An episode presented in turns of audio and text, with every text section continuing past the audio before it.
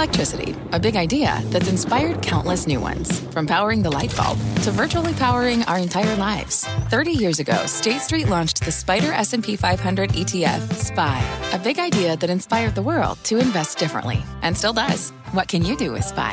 Before investing, consider the fund's investment objectives, risks, charges, and expenses. Visit ssga.com for a prospectus containing this and other information. Read it carefully before investing. SPY is subject to risks similar to those of stocks. All ETFs are subject to risk, including possible loss of principal. Alps Distributors, Inc. Distributor.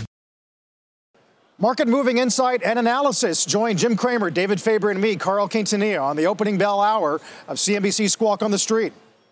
Good Thursday morning. Welcome to Squawk on the Street. I'm Carl Quintanilla with David Faber and Leslie Picker. Cramer has the morning off. Stocks remain on track. Finally, for a winning week. Retail puts a few more gainers on the board while you have Snowflake and Nvidia raising questions about growth in tech. We do have Broadcom VMware, one of the biggest M&A deals of the year. Our roadmap begins with inflation, supply chain, and the state of the consumer. Macy's leading the latest wave of retailers reporting. Plus, as uh, Carl just indicated, Broadcom does make it official, a 60 plus billion dollar deal to buy VMware. We'll dig into the details. And Apple under pressure, the company reportedly set to produce fewer iPhones this year than expected. Carl. We're going to start with the markets looking to extend yesterday's gains. Interesting action last few days, guys. We mentioned the better mix of retailers. We've had some blowups last few days, but a few more winners today. And as B of A points out, uh, S&P trading above the midday point of the session closing above that for four straight days, longest streak in a few months. Yeah, it's kind of like uh, the market was saying, yeah, I know you think that I'm in this bear market territory, but I'm going to show you wrong this week. It's like my toddler, uh, you know, when I tell him you're acting like a bear, and then he just becomes all sweet and kind and cuddly. Um, it just tries to, to defy what you think it's going to be. But to your point, curve is steepening. We're seeing yields tick down a little bit, uh, lowest level since mid April. Uh, so definitely some positive sentiment. At least it feels that way this week going into the holiday weekend. Of course, the end of the month, you have some calendar, uh, some seasonality there. But hey, good news. We'll take it. Sure, we will. Uh, I, you know, listen, we mentioned uh, at the top, uh, Carl did Snowflake and NVIDIA. We're going to get deeper into that. But I mean, once again, sort of raising those same questions that may have been raised by Snap. Maybe less so, but on Snowflake's call, talking about the consumer facing uh, cloud customers still growing, but believe as they are impacted by macroeconomic headwinds, their consumption will be impacted. That is Snowflake, of course, talking about consumption patterns that may fluctuate quarter to quarter raising once again that question of overall demand uh, and whether things are slowing. And supply chain issues, of course, yes. as well, which yes. seems to be particularly difficult for tech. Retail this morning, though, seems to be weathering supply chain challenges much better. Dollar Tree, Dollar General saying that they are facing some headwinds on that front, but they're able to control them, they're able to manage them, and therefore uh, those stocks have done much better than analysts were expecting. Yeah, interesting. The, the way it's playing out in retail is that the low end apparently working as consumers, some consumers do look to trade down, and Dollar Tree, Dollar General are good examples of that. But then the high end's working. Um, Nordstrom, we got some constructive comments from Chanel this week. It's sort of the middle ground of the Walmarts and the Targets and the Kohl's, where there have been some challenges. Uh, but uh, Dollar Tree guides uh, in line. Uh, comps 4 4, looking for 2 1. Dollar General uh, boosts their guide. Um, and Williams Sonoma is probably the standout today. Comps 9.5, almost three times the estimate. And what's interesting is, is, as a banker I was talking to earlier this week pointed out, that there's kind of this YOLO idea of the summer, and I think Macy's is benefiting from that. Uh, one of the, the big benefits to their earnings has been kind of higher margin items, people buying dresses to go back to weddings. When I say YOLO, I mean things that people haven't been able to do for the past two years. They're still doing that. That's part of the reopening trade we've been talking about uh, for what, a year and a half at this point, a year at this point. Um, still benefiting companies like Macy's that do sell into some of these events that people are excited to go out and do again. Yeah, Gennette even says uh, our customer continues to shop more occasion specific, as you point out, going into the summer, more in store. And we've been watching inventory numbers all week long, David, but up 17 actually looks pretty good relative to some of the 40% numbers we've gotten from some specialty? Yeah, uh, and talking about a notable shift back to occasion based apparel and in store shopping. You can see it right there, as well as continued strength in the sale of luxury goods. And so when they talk about the rest of the year, remaining focused on their customers. That's smart. Usually, you want to stay focused on your customers, Leslie. Yeah. I found that's good. I mean, if you're Benioff, you're also focused on your employees. You made that clear with Sara yesterday in that extraordinary interview. Very clear. But your customers are important. Uh, we're going to be hearing from Gennette later in the program as well. Interesting to to hear what his thoughts are. Of course, as you see, that stock is um, moving higher, moving higher this morning. Yeah, 10:30 from uh, Jeff.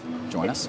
It is pretty amazing just how different the tape looks this week than it did last week. And, and you look at kind of the idiosyncratic challenges that certain retailers face. Obviously, Carl, you pointed out Walmart, Target, Kohl's kind of in a different category, whereas the barbell of the higher income spender, which historically I probably wouldn't have put Macy's in that category, although obviously they do potentially have higher ticket items than, say, Walmart and Target, um, benefiting in this current environment as well as the, the dollars dollar retailers of the world, Dollar Tree, yeah. Dollar General. Uh, Adam Jonas of Morgan Stanley had a uh, eye-opening report yesterday in which he argued that the bottom quintile of uh, the income spectrum of this country now has less excess cash mm. than they did going into the pandemic.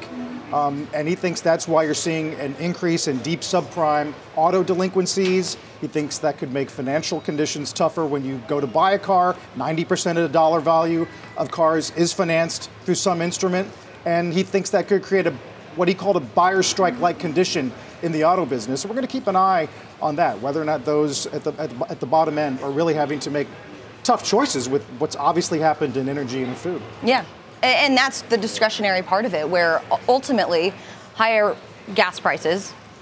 People have to make decisions, and uh, you know you've seen that with auto sales. You've seen that even in the housing market. I don't know how correlated that is to energy prices specifically, but obviously rates going up uh, has left a lot of buyers on the sidelines. And so, whether that's an inflection point that we'll see ultimately play out in the data remains to be seen, but it's certainly data points worth, worth watching. Um, guys didn't want to get to uh, that big deal. We've been talking about it for a few days, and in fact, we told you many of the details, uh, others reporting them uh, as well roughly 140. Well, it's going to be a bit less than that. Uh, certainly, when you see Broadcom uh, shares trade, although again they have already had three sessions to react to the possibility of buying VMware. 50 50 split, cash and stock. Uh, it's an election. We'll get a, a, little bit deeper into that in a moment as well. Um, and it was announced a few hours ago, of course. Uh, it's one of the biggest deals we've seen. Rivals really uh, Microsoft's Activision deal in terms of the size. Let's call it roughly in the $60 billion range. There's the details, though.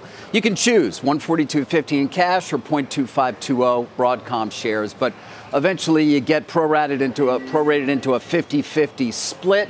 Uh, interestingly, you know, Michael Dell and Silver Lake, uh, they own 50% of this thing. So um, Dell may want more stock, you know, for being tax efficient. So that, that's something to keep an eye on here, and maybe that's one reason why there's the election as well as included, because he was the main negotiator along with Egon Durban with Hock Tan, across from Hock Tan. That's also, you got that 40 day go shop uh, provision. Don't usually see that in a strategic deal. The financing is there, and they're talking about 8.5 billion in EBITDA uh, three years post close being added by this um, and interestingly, 50 50 split. By the way, we can tell you why do you get a go shop? Well, in part, this deal came together, I'm told, in a few weeks. Tan approached Michael Dell a few weeks ago, said, hey, would you be interested? Uh, and they took it from there. Um, Dell owns some 40 plus percent. You put them together with uh, Silver Lake, they own half the company, so that's who you want to deal with. Got a break fee, I'm told, that's somewhere around 1 or 1.2%. If, in fact, within the next 40 days, I think it's until July 5th, you were to get somebody else coming in over the top. Seems unlikely, but we'll see. Uh, and then 2.5% either way. Um, and now let's talk about antitrust a bit as well, because uh, Leslie, that's always a question with so many of the deals out there these days. You know, if you go by traditional antitrust uh, thinking, you, you, you, this deal should get done. Uh, but that doesn't mean that's where the antitrust regulators are these days. You know, conventional theory may say one thing, they may go in a different direction. Probably going to take at least a year. Um, China approval is needed here. That becomes, you know, given the state of affairs between our two countries, you never know. Although obviously they rely on a lot of a lot of the product being made by this company as well. Uh, and then last time people will point to Qualcomm and the hostile bid from Broadcom. I followed it so closely. It died because of CFIUS. No, this is a U.S. company. At that point, I think it was based in Singapore. Uh, it's Still, though, perhaps more of a question mark than it otherwise would be. And so we'll see. But man, so many of these deals, we're going to be talking about them a year from now, and they're still not going to be closed. Well, what's amazing to me is that you said it came together in a few weeks. Yes. It's clear the regulatory process is going to take quite a bit longer than that, but still 44% premium here.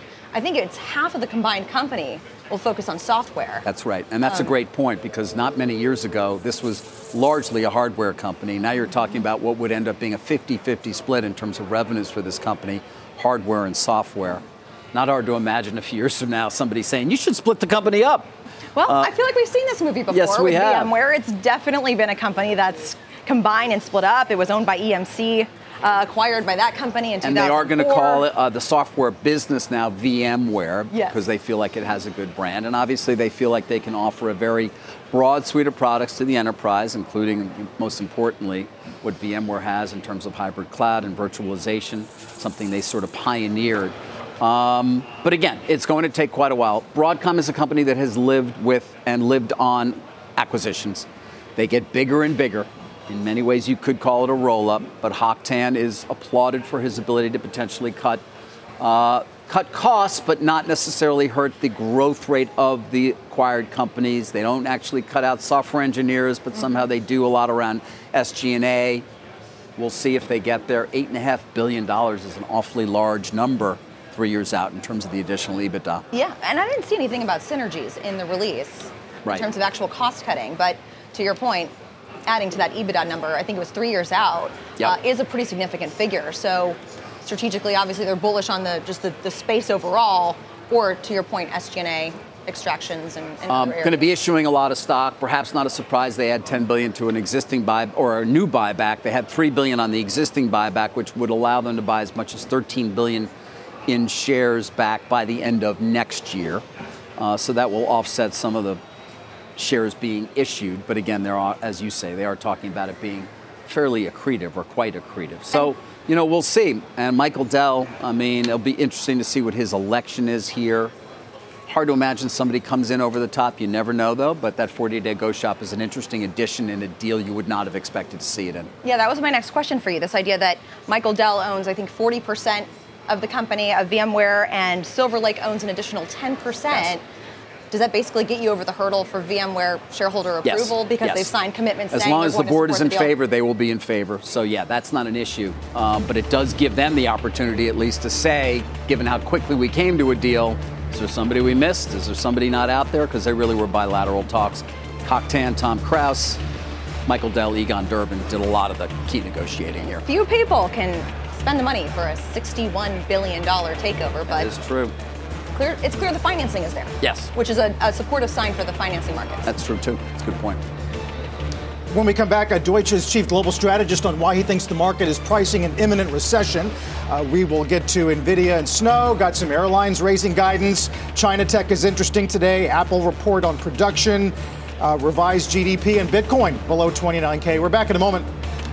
Every day, thousands of Comcast engineers and technologists put people at the heart of everything they create like Oluseyi, a Comcast engineer who grew up bonding with his dad over sports. This inspired him and his team to create AI Highlights technology that uses AI and machine learning to detect the major plays in a sporting event. So millions of fans have a way of catching up on their favorite sports. Learn more at ComcastCorporation.com.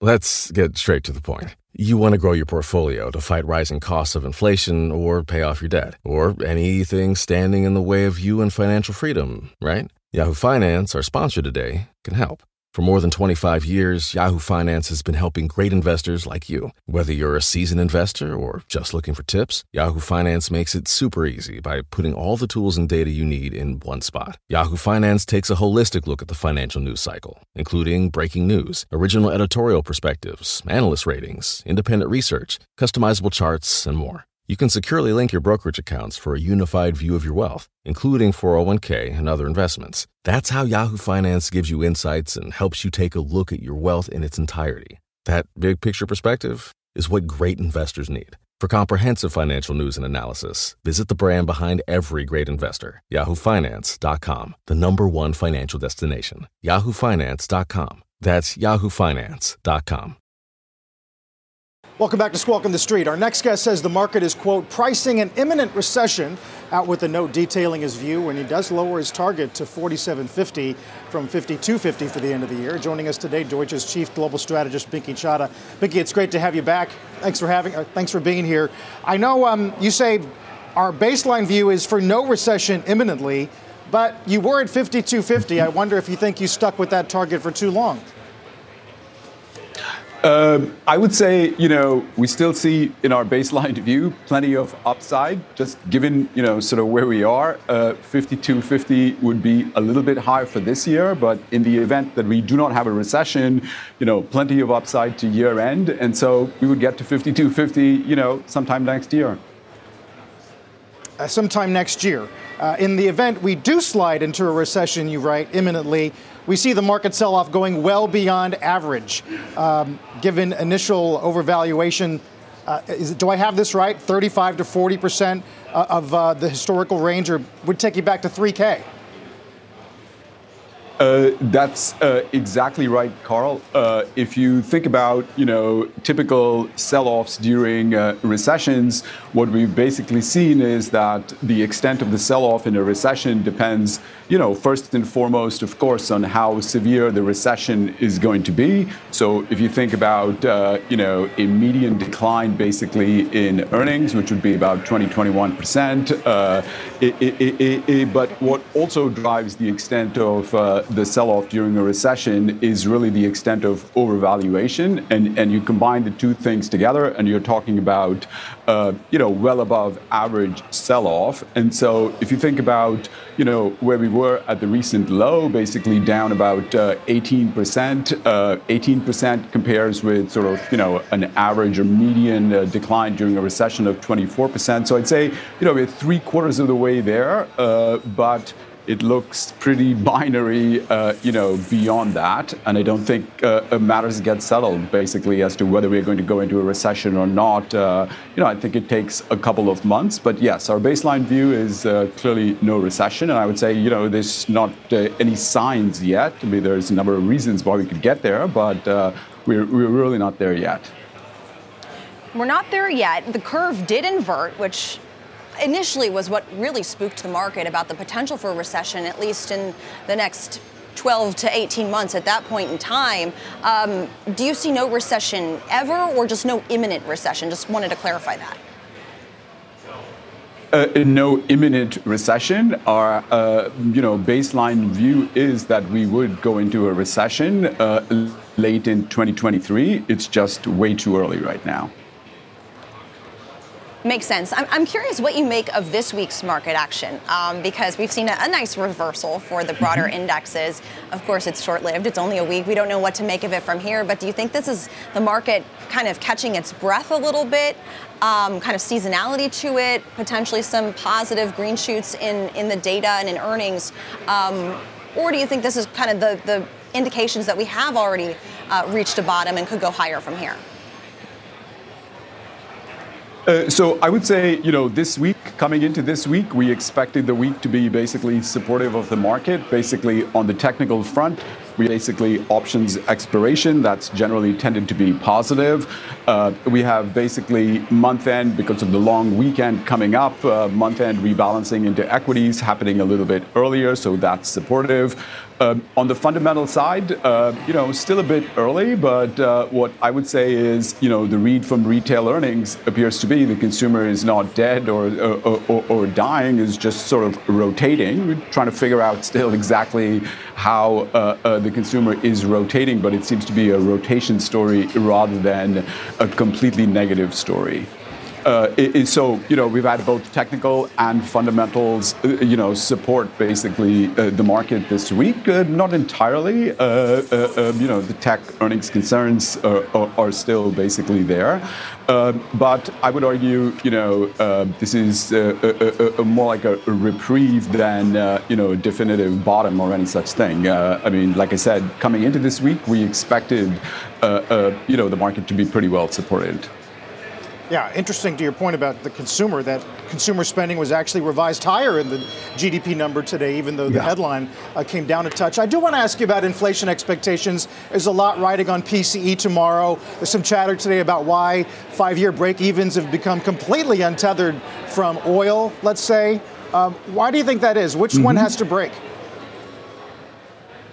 Uh, a, a, which one has to break? In, uh, I'm sorry, Carl, I didn't follow the question. But between between inflation expectations and what energy is telling us. Yeah. Um, what I would say is, you know, broader, bigger picture, yes, earning, you know, uh, uh, uh, uh, there's been a strong correlation historically between break even inflation rates and oil. But if you look at uh, oil prices, you know, we've sort of been going sideways in a rather wide range. So, you know, there's there's, there's no, uh, uh, uh, you know, I mean, you wouldn't expect such volatile moves in uh, oil prices to, uh, you know, show up and, and, and in, in break-even rates, you know, over the next 10 years.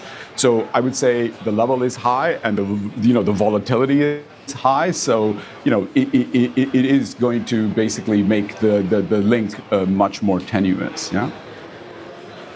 Yeah, and obviously dealing with a lot of curveballs uh, geopolitically around the world, and that, that causes models uh, to be, be kind of squirrely. Binky, appreciate it. Uh, expanding on that note from a couple days ago, good to see you. Uh, Binky Chadha joining us from Deutsche. Yep, pleasure. Still to come, Macy's a retail bright spot this morning. The stock is surging on better than expected quarterly results and guidance. Don't miss an exclusive with Macy's chairman and CEO Jeff Gennette in the next hour. Those shares up 15% right now. Taking a look at the futures as we count down to the opening bell. A bit of a mixed picture this morning. The Dow indicated to open up about 144 points. More squawk on the street when we return.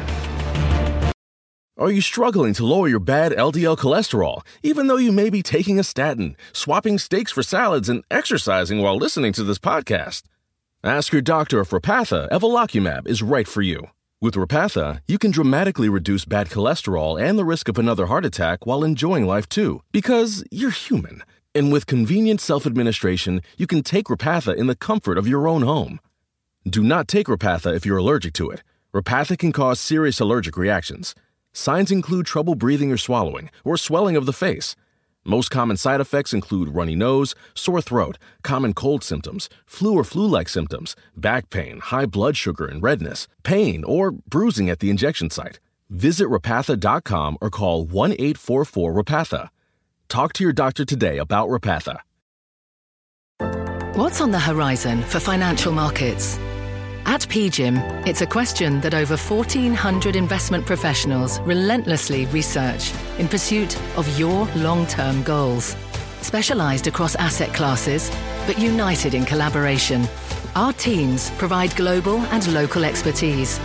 Our investments shape tomorrow, today. Pursue your tomorrow with PGIM, a leading global asset manager. Early part of the week suggested we were in for a difficult period of retail earnings, but with Dollar Tree, Dollar General leading the way today. We mentioned Macy's, talked about Williams Sonoma, Nordstrom yesterday. Uh, a little bit more of a mixed picture, some more constructive comments about the consumer, which, as we said, actually gets revised higher in this morning's revision of GDP for Q1. Opening bells coming up in five minutes. Where demand is really, really high. And it requires a lot of components aside from just our chips, components and transceivers and connectors and cables and um, just it's a really it's a complicated system, the network, and uh, there are many physical components, and so so the supply chain has been problematic. We're doing our best, and our our supply has been increasing from Q4 to Q1. We're ex- uh, expecting it to increase uh, in Q2 and increase in Q3 and Q4. It's NVIDIA's Jensen Huang on the company's earnings call talking about supply chain. Uh, auto pipeline of 11 billion over six years, but some of that stuff stuff is still difficult to get, despite what Volkswagen and Lenovo and Sony have said this week, and that is that supply chain pressures are actually getting a little easier. Yeah, they're abating a little bit. But and what's interesting about Nvidia is that analysts always talk about how well they've navigated the supply chain challenge until now, and they've reiterated that it's not necessarily a demand issue, but it's clear that some geopolitical forces were really at play here. It was it was Russia where they lost out on sales. It was the COVID shutdowns in China. So it was kind of these maybe unforeseen aspects of their global supply chain that really led to uh, these muted forecasts. Their outlook does assume, and I think that's where the stock is trading on the outlook, assumes about a half a billion relating to Russia and the China COVID lockdowns. You just heard Leslie reference. They also estimate the impact of lower sell-through in Russia and China will affect their gaming sell-in by what they say is $400 million, and the absence of sales to Russia having another $100 million impact. So that's how you get to that half a bill. Uh, overall. China being the key one, I guess. Gaming sell-through, even though you'd imagine all those poor people who are locked in are gaming a lot. It's about new sales actually getting the chips over there. Yeah. Interestingly, according to Goldman, NVIDIA has the highest absolute short interest among hedge fund managers. That and their new kind of hedge fund roundup report, about $8 billion in short interest. So it's a good hedge nice. overall for a lot of the other positions. Let's get the opening bell here. And the CNBC Real-Time Exchange with the big board, it's i-80 Gold Corp, celebrating its listing at the NASDAQ, uh, celebrating a recent SPAC listing, MSP Recovery, specializing in recovering payments from Medicare and Medicaid. Pretty good breadth here as we're just 11 points from S&P 4K uh, which some technicians have said you really need to see to confirm that the uh, overall downtrend is no longer intact. Watch Apple today. Uh, Bloomberg's got a report uh, that says they are looking, they're telling suppliers they're looking to keep iPhone production flat for the year. Speaking of some of the troubles in China, which is also interesting, David, because there's been more reporting now that at least the premier, Li, is privately telling people this lockdown is not working. We cannot ask these companies to remain locked down. And that's feeding speculation that there is some kind of gridlock or rift among the party elite in China. That's fascinating. Always so hard to sort of get a real sense as to what's going on there, although our Eunice Yoon does a great job of informing us. There's a look at that. I mean, Xi has attached so much of his credibility, though, to these lockdowns that there are many who believe that he can't pull back in a sense because it really would dent his overall credibility. But we know the impact that it's having, at least on companies. We talk about it every day. We just talked about it with NVIDIA, and uh, we've obviously heard from Chuck Robbins last week at Cisco, which was a very strong, sort of strong indicator of the broader issues in terms of getting product out of China or the lack thereof for Apple as well in terms of sales. We've talked a lot about nobody bought a car in the entire month. In Shanghai. In Shanghai. Yeah. Um, and obviously, we know Tesla's Shanghai uh, factory is uh, back uh, up and running, but um, we still don't have the full impact here in the sense of it, I guess. Yeah, and you've got Secretary Blinken giving that speech on uh, U.S. China relations and kind of how they see things shaping up from here today. That's a long awaited speech that got rescheduled, I think, due to what us, COVID. Yeah. Um, but obviously, an important indicator to watch. Yeah. There's Tesla, by the way, speaking of China and uh, execution risk. Jefferies today cuts, they were at 1250, they go to 1050, they keep the buy but they cite what they're calling a pileup of negative news. Uh, a lot of execution now, they say, solely depends on Musk.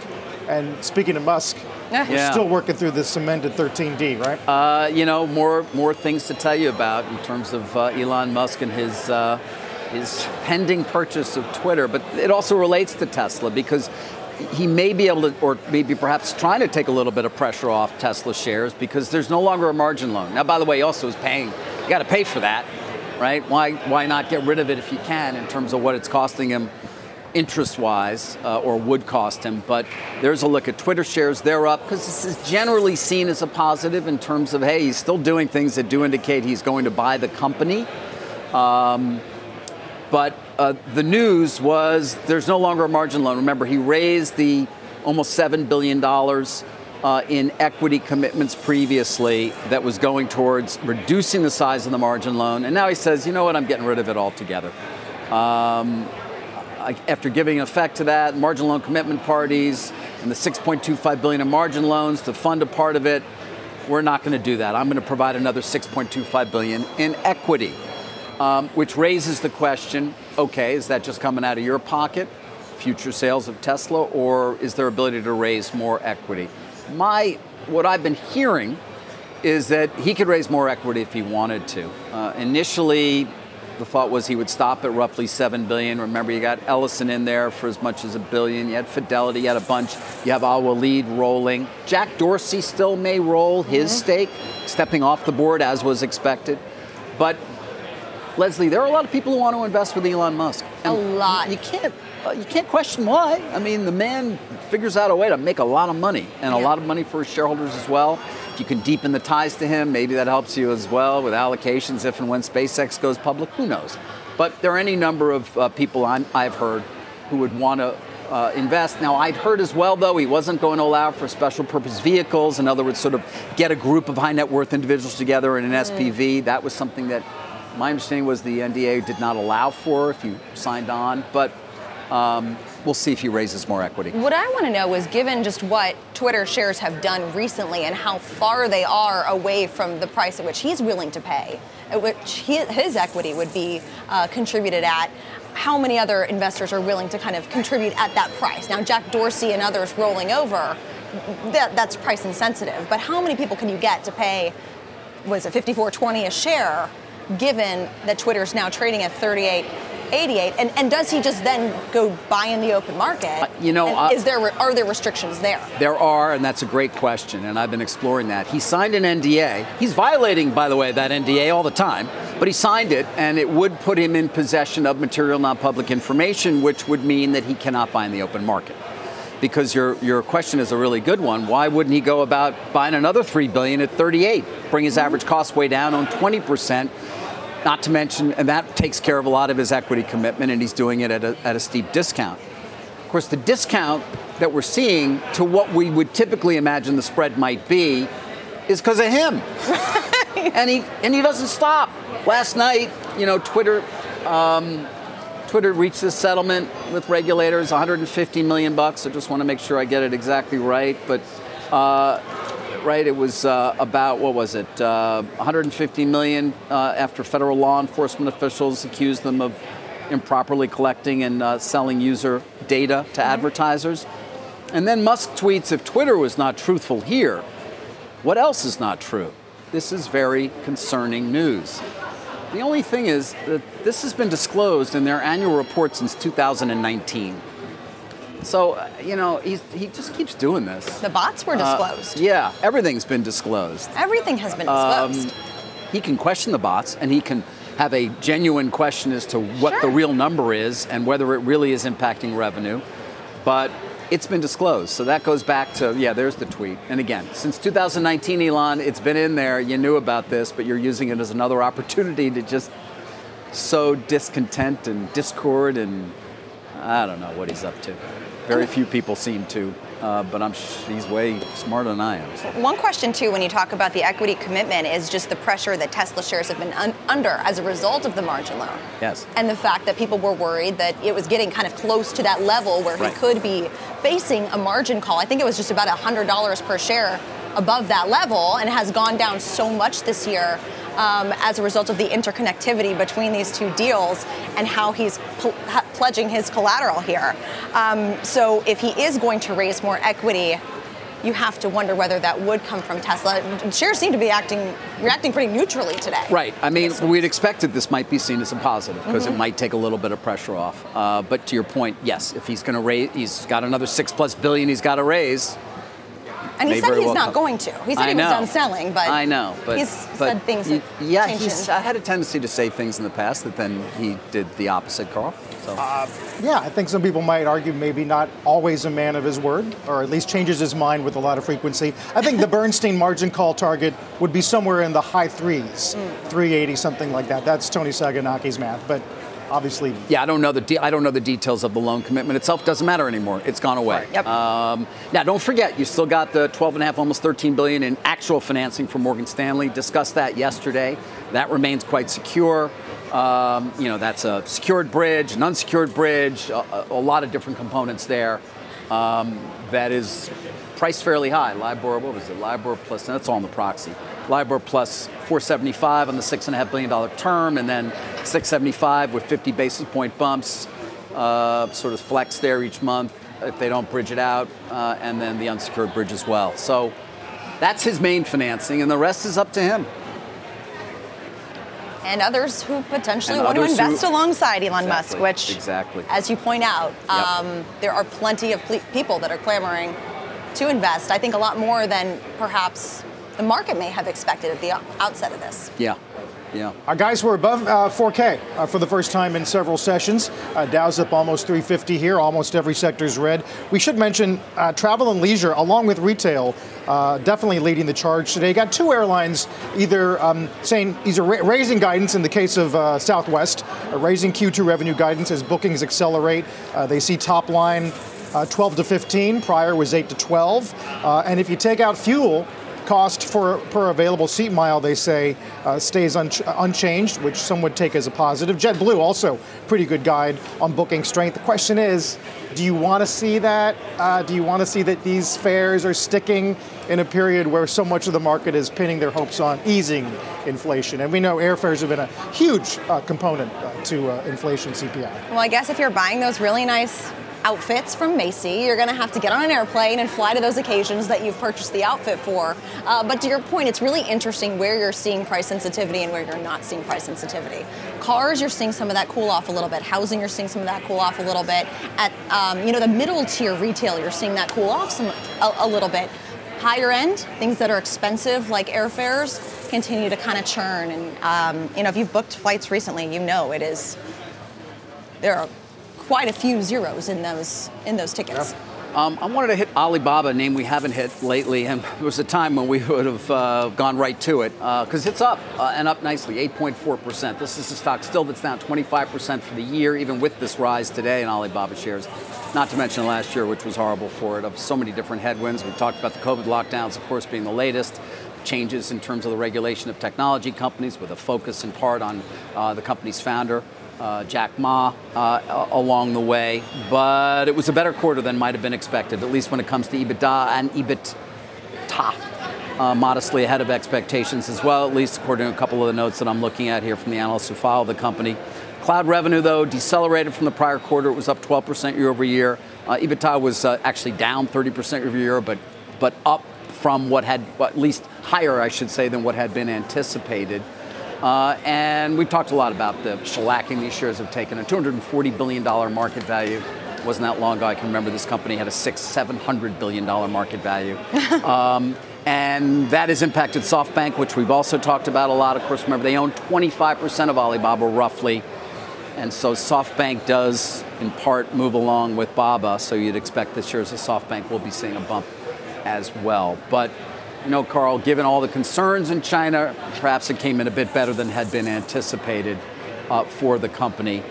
Um, and certainly no worse than underlying expectations. Overall GMV, by the way, declined at what is a low single digit rate as you take a look at SoftBank shares as well. We should probably briefly touch on Snowflake. Yeah.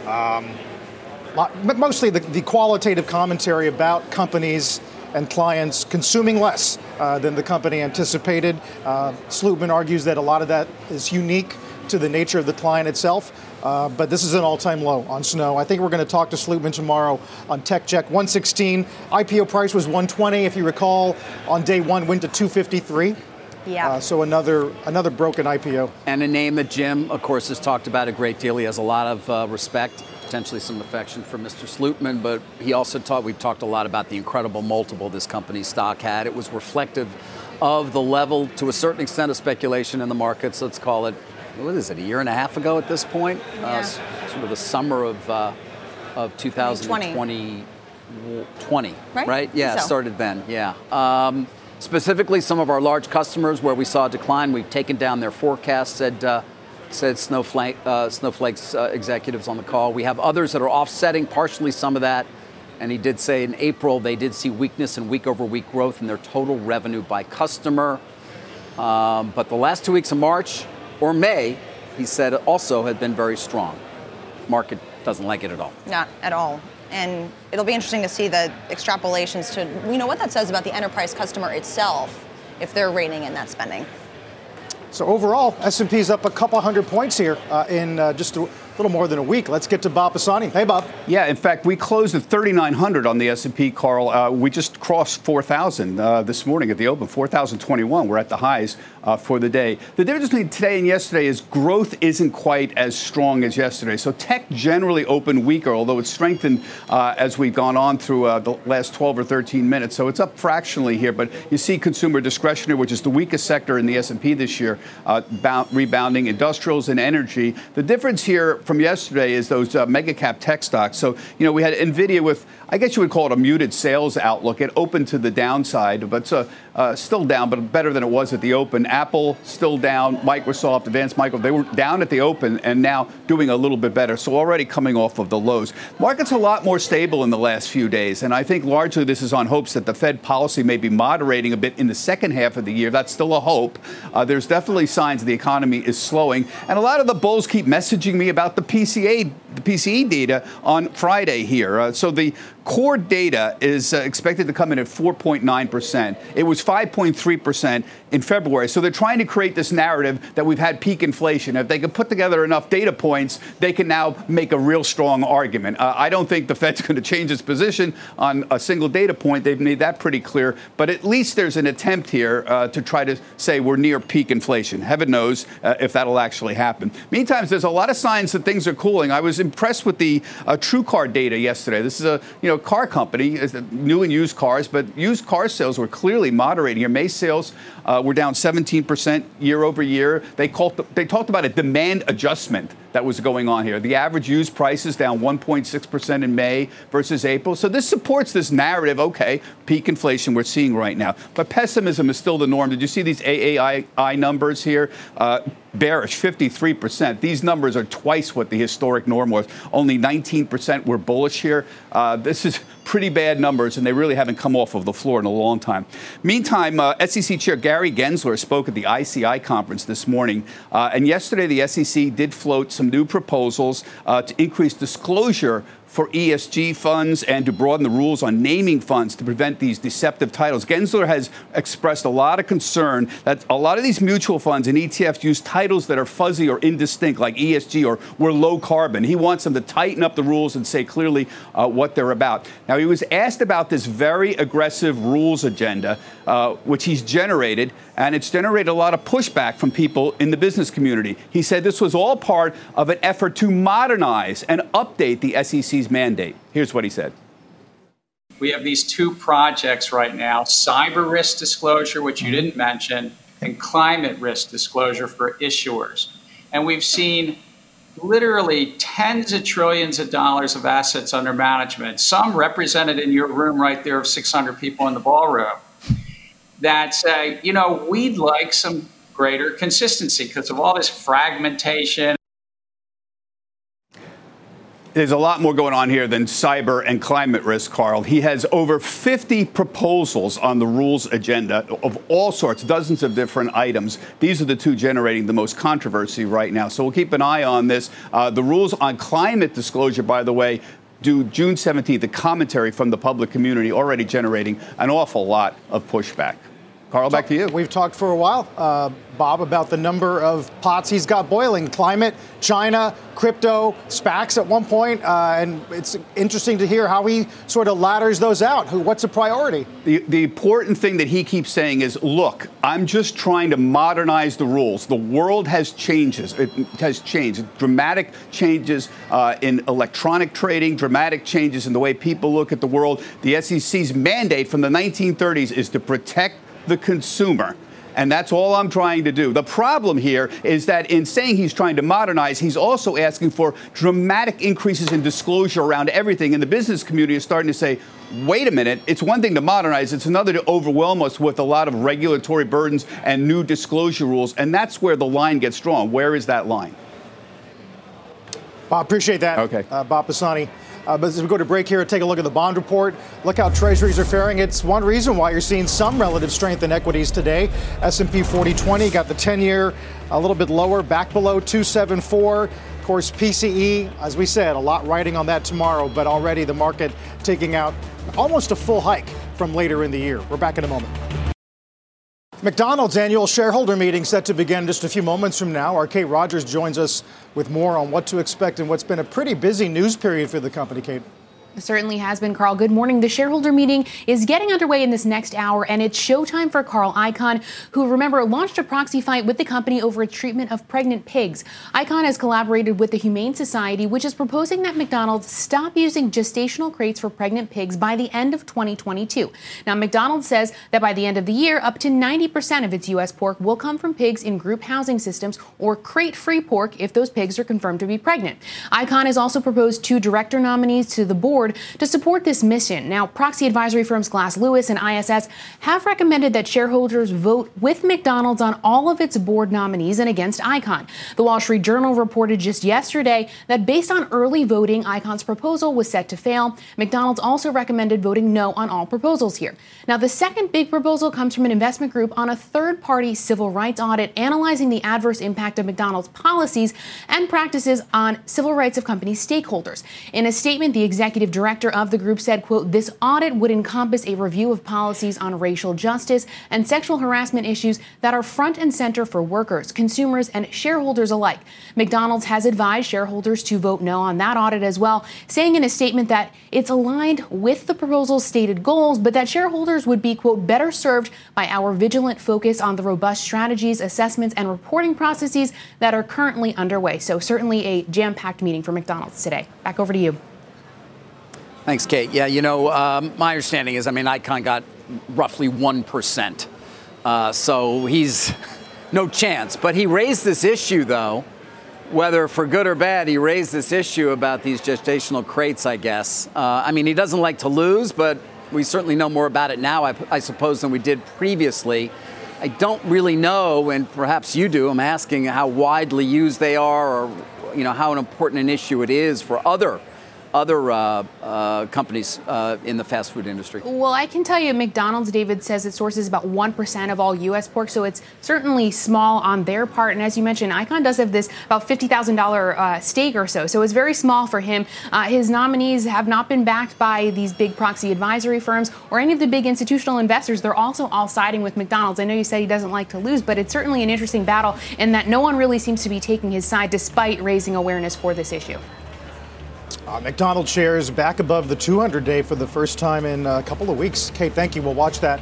Uh, Kate Rogers. When we come back, got an exclusive with Macy's Jeff Gennette on the heels of those earnings. Dow's up 400.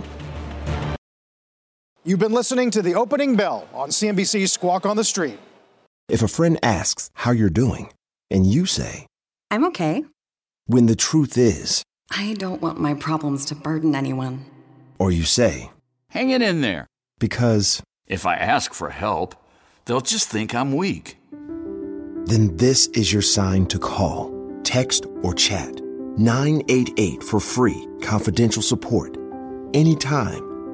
You don't have to hide how you feel.